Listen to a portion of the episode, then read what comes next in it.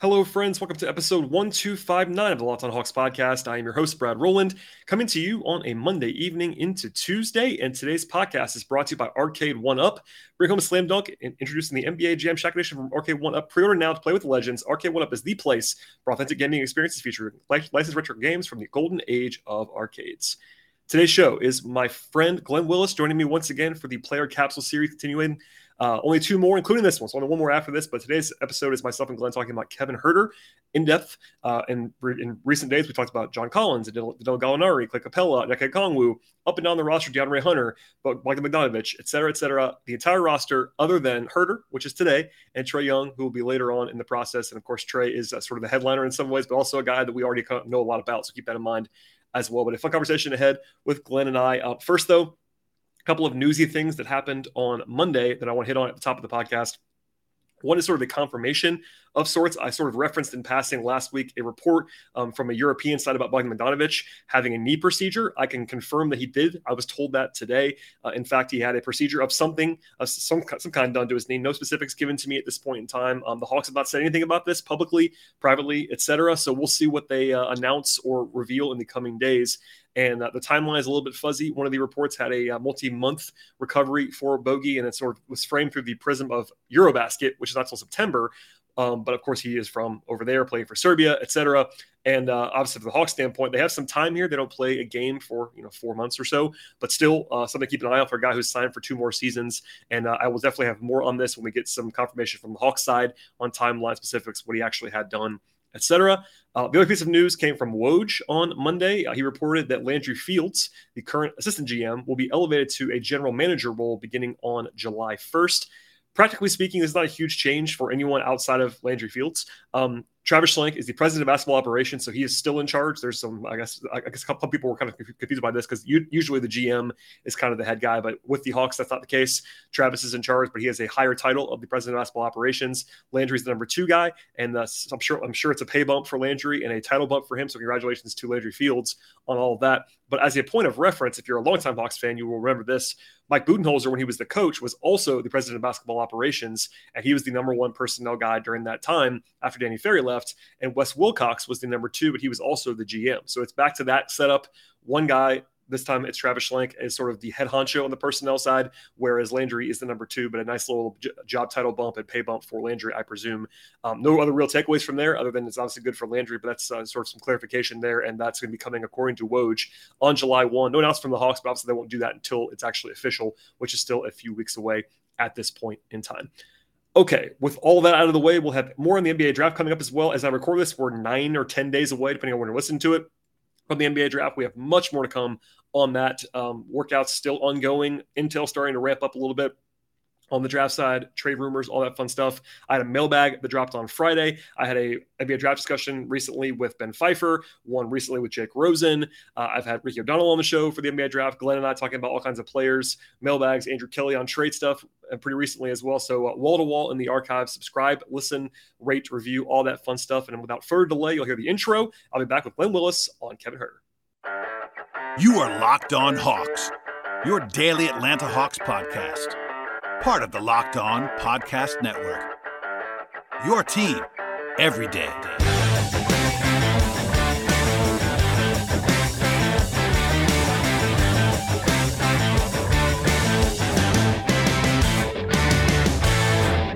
I am joined once again by my friend Glenn Willis.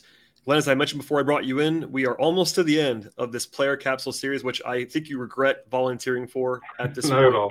We've talked a lot, you and I, in the last few weeks. I do appreciate it. Uh, Kevin Huerter is the topic on today's show. We talked before we started recording. Kevin Huerter is still 23 years old. He will not even be 24 until August. Uh, he's almost a year younger than DeAndre Hunter, for reference, despite being uh, a year ahead of him in the draft. Um, and obviously, you know, not a guy who's on a, on a star trajectory, but certainly a player who I once again think played better than people realize this year, as we'll probably get into uh, on this podcast. But an efficient guy, um, in my mind, an underrated defensive player, not a game changer, but certainly not a, a, terrible guy like people might think that he that he is. And once again this year, he played a lot of minutes. Um, I know you remember this as well, as well as I do. Uh, there was this label that he was injury prone earlier in his career. Uh, he has now shed that pretty substantially. In fact, he was number two on the team this year in minutes in minutes played behind only Trae, and uh, he's been durable the last couple seasons. He's been a guy who, of course, is now locked up long term on a reasonable contract, all that fun stuff. So there's a lot to get into here. But as I have been doing with most of these podcasts, I'll just open it up to you and just ask you uh, where your head's at with Kevin Huerter uh, in the middle of his, uh, I guess, year four and year five. Yeah, I, I think he's probably the guy in the team right now that has the weirdest optics.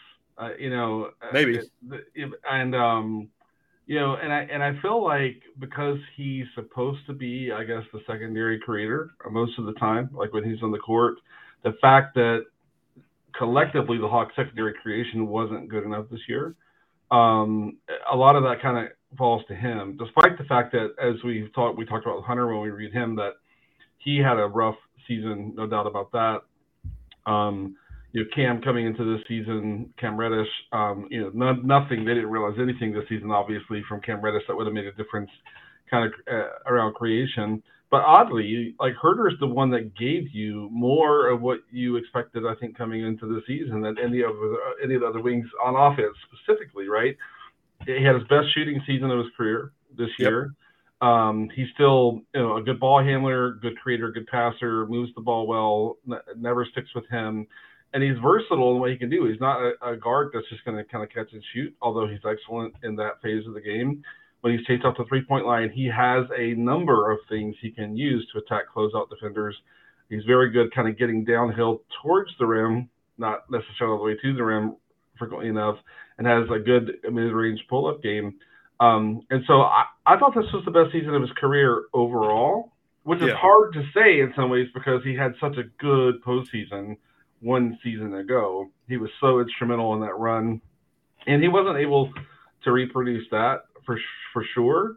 Um, and we can maybe talk about why why that might be the case, um, um, especially on defense. Um, but he was he was really good, and and and um, I feel like uh, sometimes how good he was gets lost in the general sense of disappointment around the team from this season. Yeah, I think um, not to as we you and I try to avoid the uh, uh, you're not here to talk about contracts. That's not what you specialize in, Glenn. But I think it was one of those uh, situations, kind of like Collins, in where in which he got he got his contract, and there is always the notion when you get paid that at least from some people that they expect you to be a different player the next year. Like you're suddenly going to be 40% better because you got paid. And it's uh, you know, he was better. I agree. This was his best season of his career. Offensively, the numbers are very clearly the best of his career um, across the board. Two point shooting, three point shooting, um, assists were, I guess, pretty similar. Um, turnovers were either a career low or something something approaching a career low rate. Like he was very efficient this year. Um, his shooting profile now is kind of what we thought it was going to be coming out as like a good outcome for him. He shot 39% from three this year on pretty good volume. And that's uh, you know, obviously he's a guy who can handle the ball, not going to be a dynamic creator, but certainly someone who's comfortable with the ball in his hands, can pass it, do all that, all that fun stuff. And yeah, I, I agree with you in general that um, maybe it was just a function of the team and the uh, the overall black cloud hanging over the team this year. But I think for the most part, he kind of did what you expected him to do. And uh, we'll definitely get into this as well. But I continue to think he's a pretty decent defender in a way that people, especially nationally, I think there there's somewhat of an acceptance now, maybe for people like us yelling about it for years, that he's not so bad locally. But I listen to people that I think are actually smart that don't watch the Hawks every day, and it's like, well, here's a bad defender. It's like, well, not really. Like he's he's got weaknesses for sure and he's not the, he's not a great defender by any means, but I think it gets a little bit just too casually dismissed as like you know that can't work with Trae. He's a bad defender, all that stuff. So yeah, I'm I'm kind of with you. The perception is interesting, and I wonder coming out of that playoffs, as you mentioned it last year when he had you know famously the game seven performance in Philadelphia, but even even beyond that, a few different times he was more of a focal point at times. Did you expect him to like have more of a breakout offensively? Like what, what did you expect coming out of that that maybe didn't happen or did happen? I, not really. I I thought he continued being good at the things he was previously good at, with some yeah. improvement, which we've already covered. Um, when I contemplate where might he improve as to take a significant step offensively, the first thing is obviously when there's kind of getting better at the rim, being aggressive, attacking the rim, getting to the free throw line every now and then, getting to the free throw line often enough that Bob Rathbun doesn't make fun of him when he gets to the free throw line, um, you know, that sort of thing. Um, and so really it is about dealing with contact, embracing contact and, and, being stronger at the rim, even though if you, if you look at his numbers at the rim first position, he's a statistics. He's a fine finisher. He's just really careful about when he yeah. get, tries to get there, right? So that's the that's the big thing. The second thing is getting better at shooting off of uh, off ball screens, which he's been pretty terrible at it for a, a guy who's as good a shooter he is. But it's interesting when you think about the players in the league who have become those elite guys. You know, of course, we think about Korver when he was in Atlanta and Redick, you know, in his prime. Um, kind of more recently, you know, Joe Harris. If you think about when all of those guys became really elite in that phase, it's it takes till they're 26, 27, 28. And I believe there's a real conditioning and strength aspect to building up to that. To be able to kind of constantly sprint off screens to create those shots for yourselves, or when you're not getting the ball to keep sprinting off screens to create opportunity, create gravity and opportunity for others takes a real commitment to conditioning. And I don't think it's a thing that anyone can do in a season or two. I think it takes probably three or four seasons and, and some you know physical maturation for a person to learn their body, learn what it takes to build up to that. And so I, I think he replicated um, good play in the areas where he's been good before with some um, nominal improvement this year and those are the two things. Like if he's going to take a significant step forward, it's going to be his work at the rim and his ability to get his body to the point where maybe he can become a reliable guy coming off of screens when they run floppy or, or, or whatever whatever it is they run. So that's my assessment of him offensively. I don't know if we'll see improvement in those other areas. We'll just have to kind of wait wait and see what, what happens there. Today's show is brought to you by Arcade One Up. We have big news. The one and only NBA Jam is back. Arcade One Up is the leader in at home retro arcade games. They're not only bringing the best game ever back, they made it bigger than ever with a, wait for it, a Shaq Edition machine. I've been a big NBA Jam guy for a long time. It's just fantastic to hear about this. I'm not the only one that's obsessed with NBA Jam, and I'm thrilled to tell all of our listeners you can once again play hoops with NBA legends in this arcade classic. Jump clear across the courts of the ball on fire in one of the first sports games ever to feature real and digitized NBA licensed teams. No fouls, no free throws, and no quarters required. Compete with friends and family across all new Wi Fi leaderboards, making you more connected than ever. You can pre-order now from arcade1up.com. That's arcade, the number one, up.com for an estimated early September ship date. Arcade One Up is a place for fun. They have classics like Golden Tee and Mortal Kombat and many others at $3.99. I just starting at just $3.99. Just check this out today. They're giving away a free NBA Jam Shaq edition to a locked on listener. If you can enter to win the chance to win this console for yourself, for your man cave, or wherever you want to put it at arcade1up.com slash locked on. That's arcade. Once again, the number one up.com slash locked on. You have until July 8th to enter this NBA Jam Shaq Edition console contest. Do not miss out. Enter today at arcade1up.com slash locked on. I want to ask you about, you know, both both sides of the floor as we kind of have been doing on these episodes. And I, I'll set the stage a little bit by just saying, like, you know, metrically speaking, he was an above average player this year and all the ones that I trust. You know, basically better than average on offense, average-ish on defense, according to like EPM and Raptor and all those things.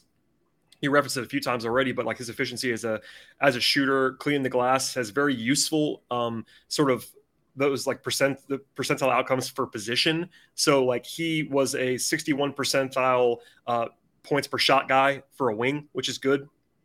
71 percent, 71st percentile in assist rate for a wing. So like all this stuff about like he's a good ball mover, good passer, all that stuff.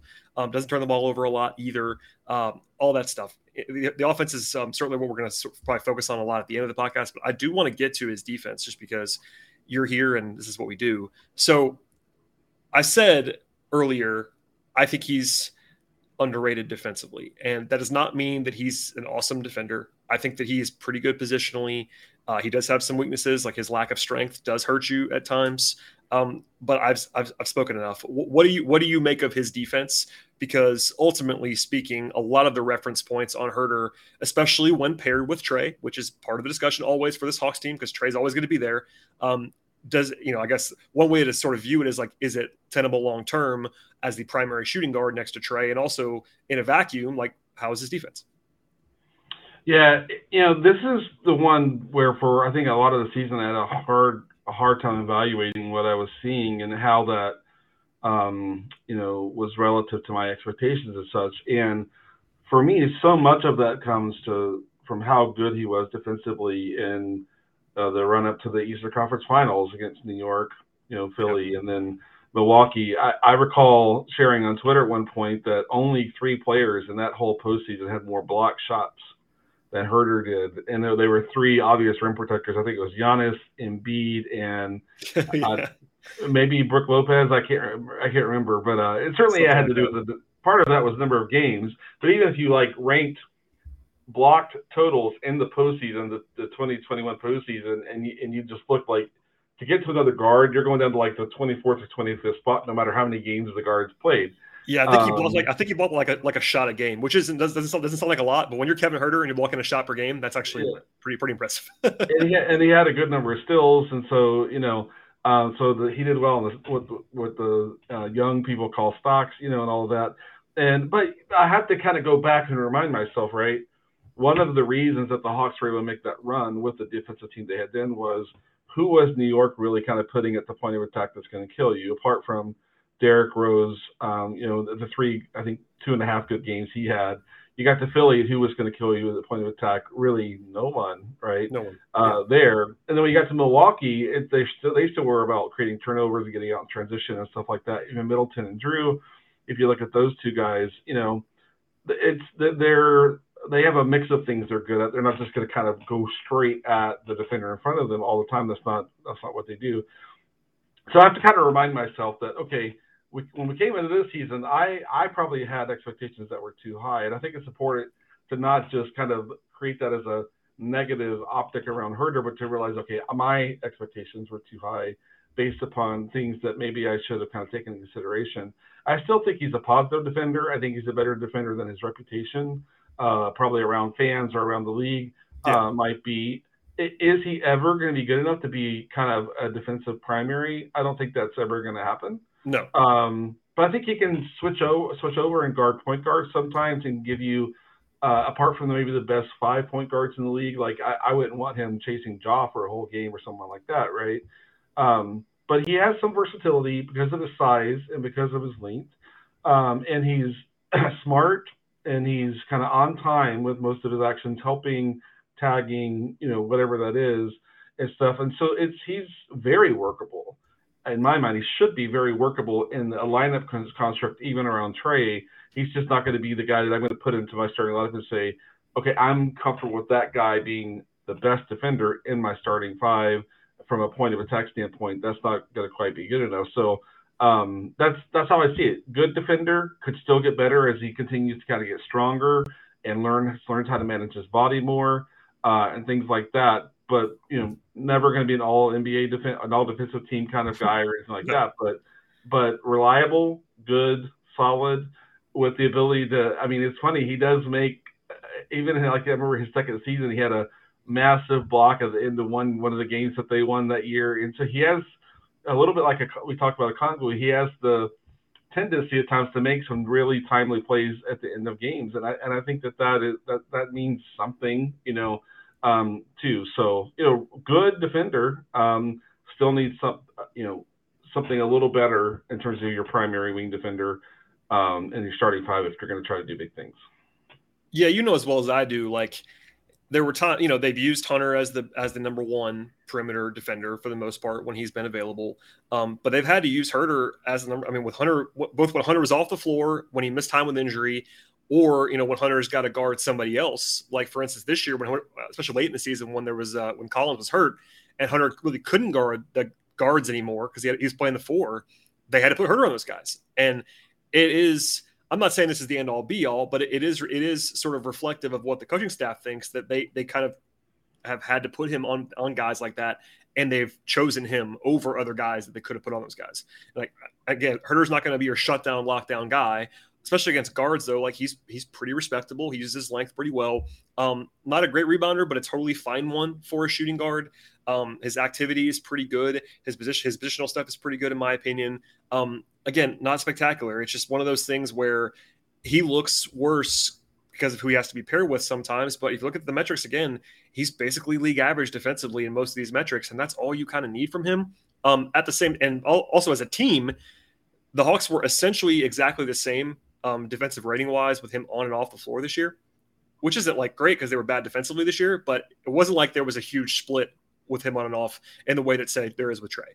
Um, In fact, he had the best on-off numbers um, in terms of splits uh, of the entire like core guys this year in a lot of ways. Like the Hawks were actually at their worst when he was off the floor, which doesn't always say that there's a little bit of noise in that always, but he's a valuable piece for them.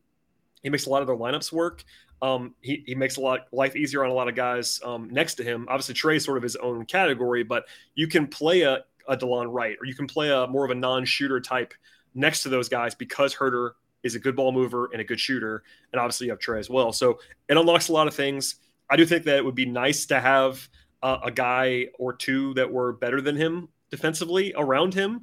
Um, you know, obviously with Trae, you're kind of hamstrung on some level, but if it's not, if you're playing him with Trae, your other guy in the perimeter has to be good. I think um, to reach what you want to reach, and whether that's Hunter or somebody else, or how you want to put that together, or Delon, or how you want to use that, you you are a little bit limited there. I think that's definitely fair to say. Um, this is more of a big picture question, but I'll ask it to you anyway. Do you have any issue? Let's say with the news that Bogey had another issue with his knee, he's got another procedure, also getting a little bit older, and of course they've been starting Huerter. Even this season, they started Huerter over Bogey once they made that change and actually kind of quote unquote worked. Do you have any problem with him being the starting shooting guard opening night next season? Because I know there are some Hawks fans that always seem to land on that being an issue for them. It doesn't bother me at all, but does that bother you? It doesn't bother me. I mean, except for the the uh, universal qualifier that if they have a chance to really upgrade, oh sure, that, right? Yeah, right. But but That's implied, I think. But yeah, yeah, yeah. I, I think he's a competent starting shooting guard. I think I think some of the things he does on offense helps. Um, uh, with Trae, he's a he's a good enough secondary creator. Could he get a little bit more diverse in that area? Sure. Yeah. And on, on defense, it really does come down to kind of lineup construction. And, and you and I will get into this to a degree on every one of these capsules, but part of you know how I evaluate how well Huerter works on defense is what scheme are you going to run, right? So, yep. like Hunter is much better than Huerter just keeping his ball handler in front of him, and Hunter is actually has his value diminished to a degree when you're switching. Hunter's not as good at switching. He, he's good at seeing the guy in front of him, working hard over screens, and just kind of staying in that space. Yeah. And one of the reasons Hunter is better that way is because Hunter is not that good off ball. he gets lost, right. Uh, you know, he loses interest or whatever is going on there. Huerter is actually better when when he's in more in a help position. Agreed. Think back to that Philly series. He was chasing Seth over flare screens and other types of off ball screens, and he's really good at that. He's good at top blocking when that's the kind of the technique that you want. And he's a really good help defender where Hunter isn't. And so even in a way, Hunter and Huerter pair well together because if you can get Hunter on ball, it put Huerter in that help position. Now collectively, those two plus Trae is never going to kind of really get you there unless Hunter uh, takes that big step on. And that's the and that's the thing at the end of the day. That's what makes it so hard. And that's not to cut you off, but that, that is that is a challenge. And again, we don't want to do this all the time, but it is reflective of you know who your point guard is. And he is your best player by far, franchise player, but it does impact your decision making other places. So, to your point, in a vacuum, having those guys pair together, Hunt, just say Huerter and Hunter in a vacuum, or Huerter and somebody else in a vacuum. But those guys in particular do seem to fit well together defensively. But you have to remember who your point guard is, and it does matter on, on that end of the floor. And I'm glad you said that because one of the reasons why Huerter I think is underrated defensively is just the the overall reality that most guys who are better off the ball than on the ball on the perimeter are underrated defensively. Yeah. You know what I mean? Like people, especially people that are not watching as much as we are, not to, not to judge anybody, it is what it is. But if you if you watch basketball, it is a lot easier to see who loses their guy on the ball, who can't contain a ball handler, than it is to watch a guy make rotations and know where to be off the ball and you know facilitate things and hand guys on and all the things you're to do off the ball. It's a lot easier to see who like isn't super quick or super physical at the point of attack and gets blown by, that's an easy evaluation for anybody. Whereas if the off ball stuff is just a lot harder to see.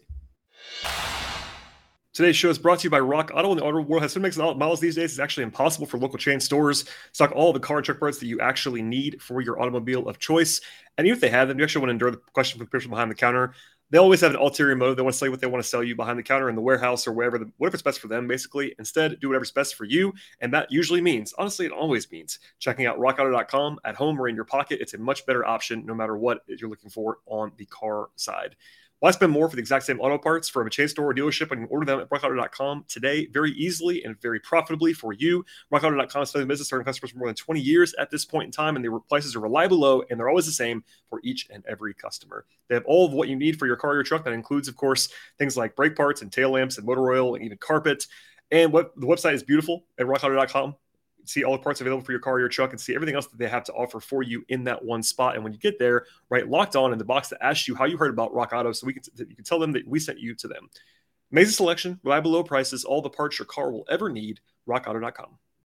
And you know, to go further around the scheme thing, it's like Huerter, I think, is more valuable when you're switching because he's really well suited for that kind of handing a guy off, picking up another guy. He's a good communicator. He's a good real time processor and so that's something else to kind of work out versus the the hunter Huerter thing. Now, I don't I know we don't want to go too deep down the rabbit hole, but they're like if you watch if you watch Golden State play when they're switching, they will do something like we're switching except Steph because we don't want Steph getting switched on. Steph will show hard. You see him jump out and then recover. And yep. the Hawks have tried to do that with Trae. So there's a way if Nate and the coaching staff feels like the roster could handle it to say, well, we're not going to switch with Trae, not because he, you know, we don't want that because we want him to stay on the ball. You know, so it just depends on not, not only what you want to run, but how um, detailed and nuanced you want to get to kind of make that work. And you know, and so there, I just think that there's one of the most interesting aspects of this offseason for the Hawks is to see what kind of potential schematic changes they want to make, especially on defense. And a lot of that will come down to who is the center, starting center when the next season starts, and on and on and on. But a lot of that will play into can Hunter and Huerter, if they are the starting two and three, are they in a scheme? Are they in a system? Are they in something that helps maximize their value individually? And then as the two wings collectively, there's a way to set them up where they're really going to struggle to deliver defensive value. There's another way to set them up where they could potentially maximize their defensive value. And so it doesn't just come down to how good are those two guys. And in, the, in this episode where we're focusing on Huerter, but he needs to be put in the right system and with the right players around him. He needs to be free to help a lot, to um, to be that off-ball defender that can make impact plays. He's good jumping passing lanes. He's good anticipator and things like that. But if you're not letting him kind of settle into that role enough, you're going to undermine his defensive value. So a lot of a lot of the philosophical and schematic stuff will have an impact in terms of what how much defensive value he can continue to bring. I think no, I'm glad you said that. That's, that's, that's a good encapsulation, and clearly, this there's always these discussions, and we'll get into all of them as they make roster changes in the next couple of weeks potentially. But um, you know, trying to focus on just what he can and can't do, and what he's what he excels at, what he what he's sort of weaker at, et cetera, is probably uh, pretty interesting and kind of informative as to what they might be doing in the future. And uh, just team building wise, it's it's uh, it's challenging because I don't think anybody would draw up uh, a Trae Huerter backcourt um, in a lab defensively, and that's fair to say. It, it just it just sure. is. Even if even if we both think that Huerter is respectable to better than that defensively, you know, that's a it's a very I don't want to use the word lazy, but one of the things people do nationally in particular is like immediately write that pairing off because of the defense. And I I get that. I do get it broadly because they're not watching Huerter every night. And if you just think of him as a bad defender, we know Trae's a bad defender, so it's like putting those guys together is flames. But I'll say this before I said this on, the Bogdanovich podcast. We have two years now of data where the Huerter Bogey wing pairing has worked very well for the Hawks. The numbers are there. And I get that defensively it shouldn't work with, especially with Trae Huerter and Bogey. That that shouldn't work on defense. And it kind of doesn't. But they're also so good on offense that it hasn't mattered. And they've been very good playoffs, regular season, etc. with those uh, with those two guys in the wing and also with the three of them on the perimeter. I'm not sure if that's going to continue. We'll see what it, what it looks like if somebody gets moved or whatever, Bogey ages out or whatever. But uh, that is worth noting as well. Um, if you have anything else to add defensively, feel free. If not, we can talk about the offense because uh, that's the side of the ball. It's fun too. Go ahead. Yeah, well, and maybe a bit of a transition here, but when you know you're playing Trae, Bogey, Huerter, that's your best shot make best shot making trio uh, uh amongst the trio you're going to play there. Oh yeah. Right. Um, you know that's your best ball handling. They're not going to turn the ball over, so you're not creating transition offense for the team. You're not. Um, you're more frequently getting to go back and set your own defense. So, so a lot of times, you know, a good offensive lineup that you might think would struggle on defense just benefits from putting the ball through the hoop more often and getting to get back and get set. and especially when you have a defense built around Clint's organization and, and the structure that, that brings, getting to get back and get set brings even more value. And so, and that's why you know two-way play, you know, on the wing is critical, um, you know, for everybody around the league. Um, but when you think about kind of building around Trae, not turning the ball over really matters. Getting back and get set really matters. That that allows Trae to get messed up on the player you want him messed up on, and not scrambling back and, and randomly messing up. So you know, it, it is interesting to think about potentially Huerter and Bogey.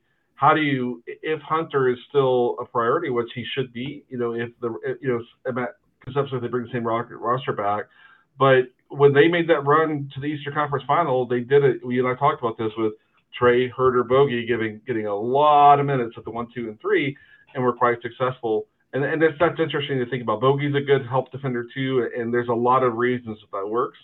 Um, yeah. But Herder, Huerter, I mean, I, on both ends, Huerter is steady. He gives you what you expect.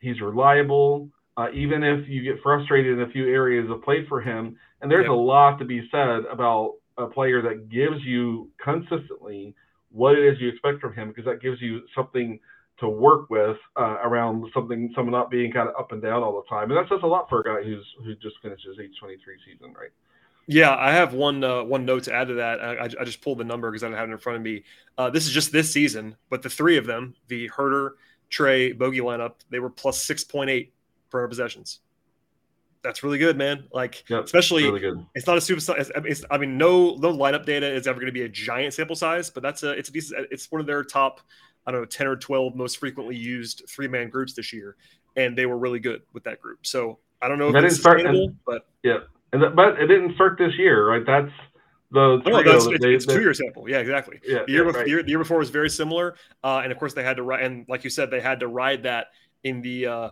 in the fi- in the uh, conference finals round. I'm trying to pull the number right now as we're talking. So I'm see if I can pull this off while we're yeah. Oh, even better the year before. Uh, they were plus 9.9 per 100 two years ago, and that's just regular season sample. It's probably even better than playoffs. So yeah, sure. it's not a it's not a uh, not a fluke. I don't think. Uh, obviously, again, no one was no one between Glenn and I is telling you that's a good defensive trio because it's not. But right. they're really good on offense, and sometimes you have to trade it off, trade off, and see what happens.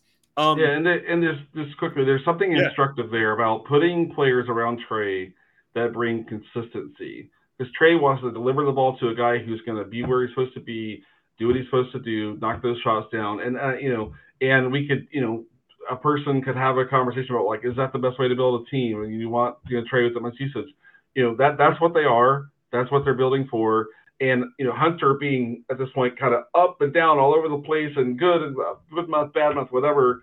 I mean that's that you know I we're still optimistic about him, but Bogey we talked about when we did his he gives you what you expect consistently. Huerter's that guy now too, and I think that that has a lot to do with maximizing around Trae as well on offense, which we were heading back to. Yeah. So offensively, I mean, uh, just for the rundown, broadly speaking, people already know this most of this stuff, but uh, Huerter is reliant on three point shooting in a lot of ways. He took more threes than twos this season. That's probably the right thing for him to do, to be honest, because he's a really good three point shooter. Um, but he had a career best 39% clip on uh, pretty decent volume. I always think he should shoot more from three, uh, just because of how good he is at it. And uh, he got he's got a little bit more a little bit more aggressive in the last you know season plus, but I could think there's probably more room to grow there still. Uh, two point shooting was better than ever this year, but as you referenced before, his rim stuff is never going to be great. And uh, I've kind of waved the white flag on him getting into the line. I just think it's like never going to happen. Probably, um, it's been it's been sort of a running joke, and I think it would help him, but it's probably not going to happen. But uh, to your point earlier, is he is careful, but in a way that does work because when he gets there and tries to shoot, he does make it. He's not going to take right. any ambitious attempts, but that's maybe better than taking attempts you shouldn't take and missing them. So there's a crossover there. Um, and then passing wise, like totally good. Uh, I would say above average passer for a shooting guard um, at minimum. So like that's kind of the that's kind of the overall spectrum. We referenced it earlier, but like he is, if you have to pick a guy to quote unquote run run a secondary action of the main cast, it has been Huerter most of the time. You know, Bogey has the ball in his hands. He's going to try to shoot it. Bogey is a score first guy in this current iteration, whereas Huerter is the closest thing they have to a secondary facilitator other than Trae.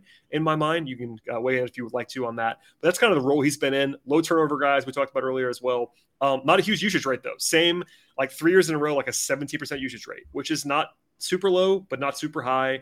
He's not a specialist. Like, of course, he got he got the Kyle Korver comparison coming out of college. I wonder why that would be, Glenn. What do you what do you, why do you think that would be? Um, but uh, beyond that, uh, he is a really good he's a really good shooter, but he isn't a specialist. I want to draw the line. Like he that's his best trade offensively. He's a really, really good shooter. There's a lot of value in that, but he's not Duncan Robinson. He's not. He's not even Joe Harris. Like he he does more than those guys do offensively in terms of like being well rounded. But at the end of the day, that is probably still going to be his calling card until it's not. Um, what else should we talk about offensively?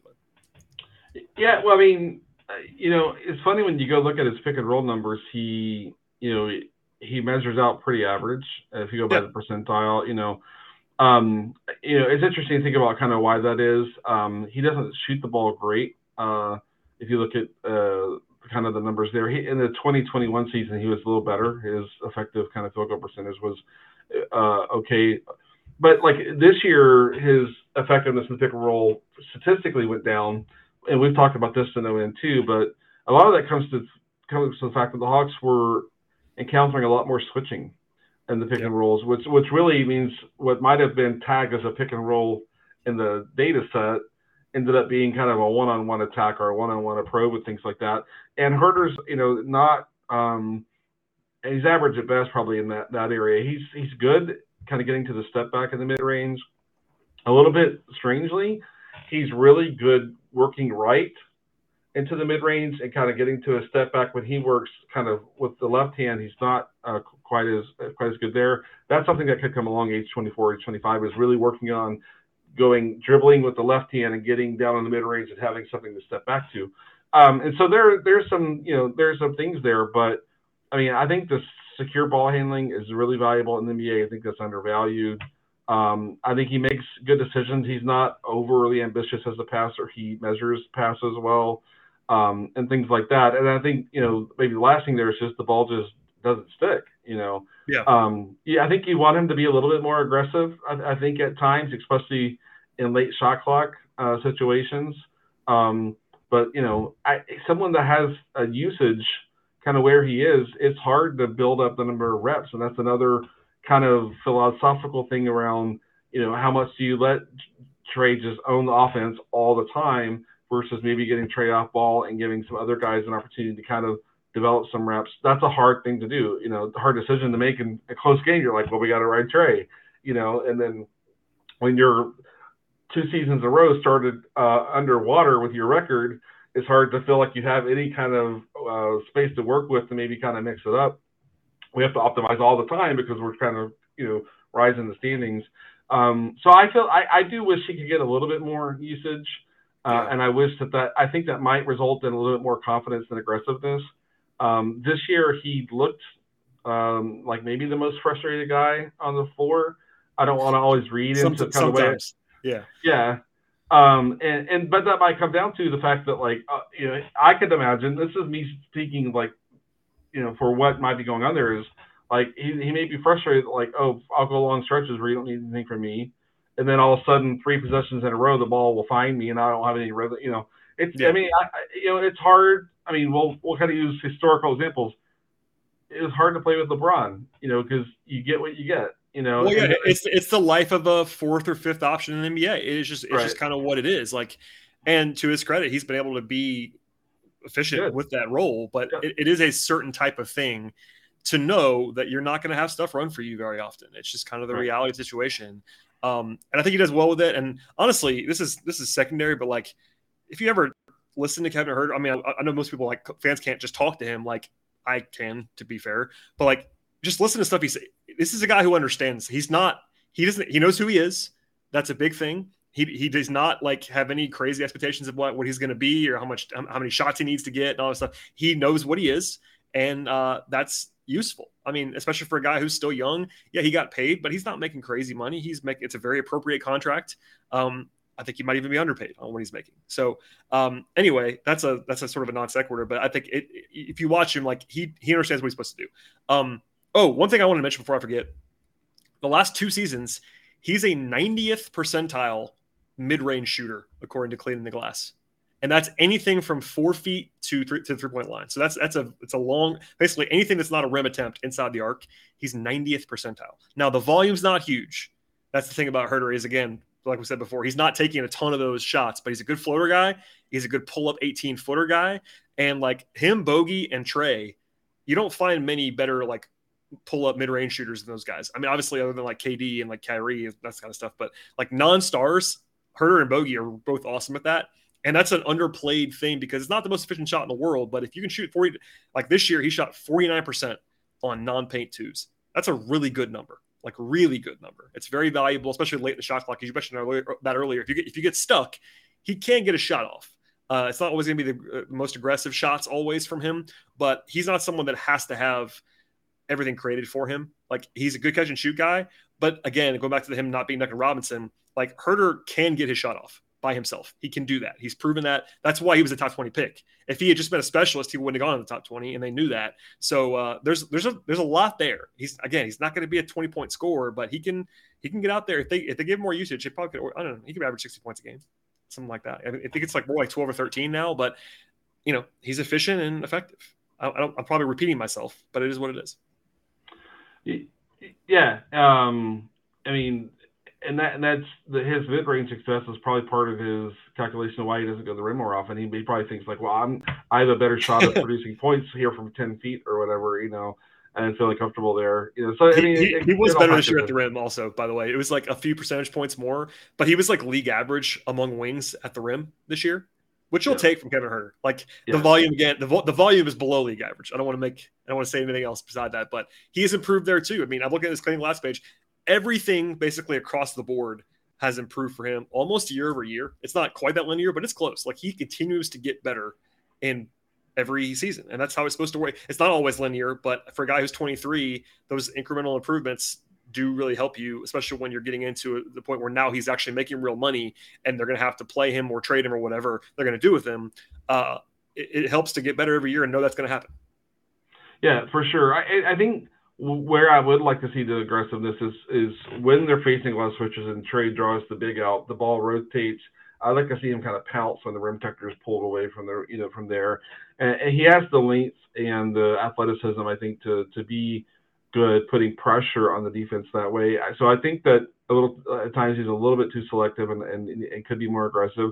That could just be a growth and maturation thing all the switching the Hawks saw this year and the reduced amount of drop covers they saw from opposing teams was a brand new thing this year for all of them. And at times they struggled with that, not just him. So, I mean, but we're talking about some secondary areas where he could, you know, kind of improve. Um, the nice thing is that we talk about that while he is giving you all the reliable stuff that you expect him to bring. That's that's what's so valuable. It's I think it's easy to go, hey, three point shooter, secondary creator, secure ball handler, you know, help move the ball, et cetera, et cetera. Great. To add more, it's you know attacking the rim when the rim protector is pulled out of the paint. Is being more decisive, more aggressive situationally, uh, and those sorts of things. And I think that that makes that a realistic area to potentially to kind of, kind of see that improvement. And and and that can go a long ways. I mean, another part comes back to you know are are we going to see any philosophical change on offense next season? You know, he, yeah. you know, he, when they run floppy, it's mostly for Bogey, um, and Bogey's by far the best at, at taking advantage of that. Critters that we talked about earlier, not great shooting off of off ball screens and things like that. But he, they don't even work like flare screens for him. They don't run the the exit action where he gets a kind of a screen from a big man on the weak baseline. They don't run that for him as much as they used to. So they've they I thought they got um, less diverse offensively this year, and I thought that I think that maybe that kind of eroded some opportunity for him to kind of do some things where his strengths show up more, and we'll see, you know, if that team is kind of going in twos. But and I'm always going to think about okay, not just the player, but like we talked about on defense, the things that you do on defense is going to set him up, deliver more value, less value, depending upon how that aligns with the strengths. Same can be true on offense. Um, you know, it, it's interesting to think about if the Hawks are trying to construct, you know, a, themselves to be a true contender, where does Kevin fit, fit into kind of that model, right? Yep. I, I, think when you look at that, you know, if he were the first guy off the bench on a on the next really good Hawks team, that wouldn't be heartbreaking, right? Yeah, that honestly, that that might be, and this is not an original thought for us. I don't think it's like that. That might be his best role on it, especially right. on a team with Trae. And again, I don't think that fit is as bad as people some people do.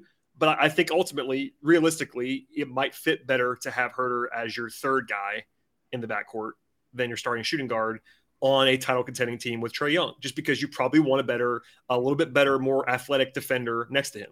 It's just kind of what you might need to have. But that isn't to say they can't do. I mean, they obviously just made the college finals with Kevin Huerter as a 35 a game, 35 right. minute a game starter. That happened. So um, the ceiling is a little bit lower with that. But uh, yeah, it's I, I, find it fascinating. Honestly, I mean, he's not as famous or as prominent as a guy like Collins or a guy like Capela, even to where the attention is not paid for that. But like, I I really am fascinated as to like what they what they see from Huerter. I mean, and Bogey too. We talked about Bogey on the same podcast with Bogey, but like the two of them are both interesting guys and they have some decisions to make. I mean, no one should be surprised if Kevin Huerter is traded in the next year. That wouldn't stun me at all. It just wouldn't because everybody's available. It is what it is. But like taking a step beyond that, what is the role that they think he should be in? Like right now, he kind of has to be in the role he's in. Um, it worked very well. Um, there's reasons to want to stagger Trae and Bogey because of the way that Bogey hunts his shot in the way that nobody else does other than Trae on the, on the roster. So I think if you just tell me that you're bringing everybody back on the perimeter, I would start Huerter and bring Bogey off the bench. I think those guys fit well best in those roles with who they have on the roster right now. But you and I both probably agree. I think you can correct me, but this is not a championship level perimeter rotation right now in my mind. Correct. Obviously, Trae is Trae. Leave him on the on the other side, but like I think realistically, they're not going to win the title with this with, with with these perimeter guys. So like, what's the next step? I don't know. I have no idea. right, and and that's that's the the kind of the puzzle that Travis Schlenk is having to kind of work on right now. Is like, where is the upgrade that kind of gets us up a, another tier in the league? What does that look like? You know, um, you know, and and like I said, if if there's an opportunity to go get a like an all-star level two or a guy they think is on his way to being an all-star level performer at the two, I, I, I don't think it kills you to bring him off the bench. And especially if we think about the possibility that Gallo's not back, they're going to need to find a way to get more offense on the second unit. And then yep. they're going to need more of Huerter's creation with the bench. Like if the Gallo's not there to help kind of, you know, with that creation. And so it, it's going to really come down to, you know, what is what is their nine man or ten man rotation look like? First unit, second unit. What is that? You know, do they have enough offense on both kind of lines? You know, both lineups. You know, and all that stuff, if you will. And the nice thing about Huerter is that if the right thing to do is to plug him in as a starting two, I think you're going to get a reliable um, type of uh, contribution from him. If it just so uh, happens that you're able to kind of upgrade at the wing to the point that he slides to the second unit, totally functional and it's not and like it's not a guy that you're embarrassed to play as your first guy off the bench at all.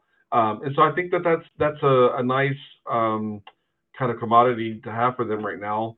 And it's sort of like we talked about with Clint in the last episode. He's helpful if he's on your team. He's helpful if you need to make a move because there's going to be a market for him. There aren't a lot of guys Definitely. his size who have the kind of offensive skill set that he has and the ability to make some impact on defense. Yeah, one of the brighter spots, not to go crazy about this now, but one of the broader things about this this core, the extended core as it is right now, is that they have no bad contracts. I mean, every single one of their guys, whether you like them or not, whether you are a fan of those players or not, from Huerter to Bogey to Collins to Capela. those guys are all on good contracts, or at least pretty good, very movable contracts. So like that is a positive to be able to to pivot if they want to. And it seems like, seems like they kind of do want to pivot on some level. Right. All those guys have positive trade value in my mind. Every single one of them. Maybe if Bogey's knee is just like cooked, that'd be the only reason why he wouldn't have it. But everybody else seems to have positive value in my mind as a trade as a trade asset. So yeah, that's it makes it interesting. Um, you know, to put a fine point on on Huerter individually before we get out of here, I think what you said earlier is perfect in that he's a perfectly solid starting shooting guard in the NBA. Like, and I think he's got room to keep improving. I think it's um, if you're an awesome team, maybe you want him as, as a sixth man or seventh man, but he's a perfectly fine starter. He just is. And I think taking a step back to where, where he was drafted, what you're paying him, everything's gone well with Kevin Huerter so far. It's, he's not, it's not an A plus, it's not a grand slam, but like it's strongly above average from draft pick to development to contract extension. It's, it's all in a very, it's all in a very good place in my mind for Kevin Huerter. Yeah. And any, if you told any team that this is what you get from the 19th pick, they'd take it in a heartbeat. Great outcome. I mean, I, I, the Hawks are the Hawks are two of two with number 19 overall. Uh, obviously, Indeed. Collins is, Collins is an even bigger home run. Um, you know, maybe you say Huerter is a double, but regardless, like that's a very, very, very good outcome. Collins is a great outcome, like capital G, great outcome at number 19 overall, but hers a really good one as well. And I'll say this the same thing about this about this year's draft. 16 is higher than 19, but last year was 20 with Jalen Johnson. If you get a top seven rotation guy at that spot, you have succeeded with that pick. Agreed. And her, yeah, her agreed. definitely, definitely, and her is definitely that. Even if you don't like him, I get that. There are people that are a little bit lower on him. I hope we can agree that he's at least a rotation player because he obviously is, very obviously. So agreed. There you go. Well, Glenn, please add any final thoughts if you have them. If not, we're gonna go watch the finals because it's Monday night. Let's go watch the finals. I, you know, uh, Huerter is so predictable that it's, it's, it's, if you're trying to go too long, you'll find yourself trying to find the fourth way to say the same thing you already said. So yes, you know, I think like I think we can leave it there. Well, there you go. Uh, thank you, sir, for joining me. Uh, people should be following Glenn everywhere. But uh, one more time, in case people are just finding the podcast now, or if you have Kevin, a big, uh, big Maryland supporters that are just Kevin Huerter listeners, Glenn, where, where can they find your work? Uh, at Willis underscore Glenn on Twitter, you'll find my kind of commentary on all things Hawks and the broader NBA. Peachtree Hoops is uh, my writing outlet. Um, right now we're draft coverage. So my Jalen Williams profile came out the morning we recorded this. Um, one of the players I'm most excited about the possibility of being there 16 for the Hawks. So I put a lot into that one. Uh, and then ATL and 29 podcast with our good friend Kevin. Um, we're, we're about once a week uh, here uh, right now. As we get closer to the draft and the moratorium will certainly kind of kind of pick up. Hi, Kevin. Um, as for everybody else, thank you for listening to the podcast, everybody. We have one more of these. I candidly will not guarantee when that's coming. We'll talk about Trae Young at some point, but he is the only guy on the roster that we knew wouldn't be traded. So we saved him for the end. And Trae might honestly that Glenn, that might that might be in mid-July at this point. I have no idea when we're going to talk about Trae Young, but it's going to happen at some point when Glenn has free time and I have free time. We'll, we'll make that happen. But uh, in advance, I thank you for all the other content we've done in the, uh, in the last couple of weeks. Uh, my, my, really my pleasure. Yeah, my pleasure. It feels like the Hawks will decide when we do trade, right? yeah, maybe. I mean, I, I, was thinking, I was trying to plan some stuff. I was like, you know what? They might make a trade tomorrow. I have no idea what's going on. So uh, just keep that in mind, folks. We have one more coming with Glenn and I. But uh, in the meantime, check out Glenn stuff, check out Peachtree Hoops, check out this podcast, ATL 129, subscribe, rate, review, all that fun stuff. We'll see you next time.